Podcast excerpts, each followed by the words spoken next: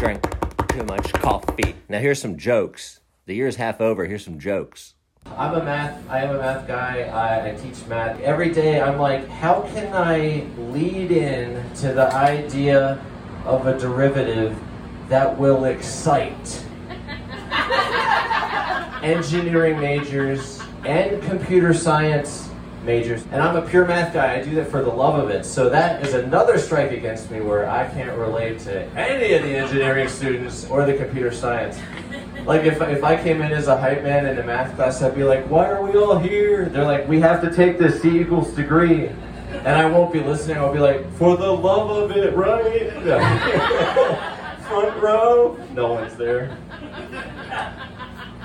I have a progressive classroom. Way before COVID, there was no one in the front row of my classroom. There were spacing way before COVID ever came into the collective consciousness. They're like at least six feet away from that guy.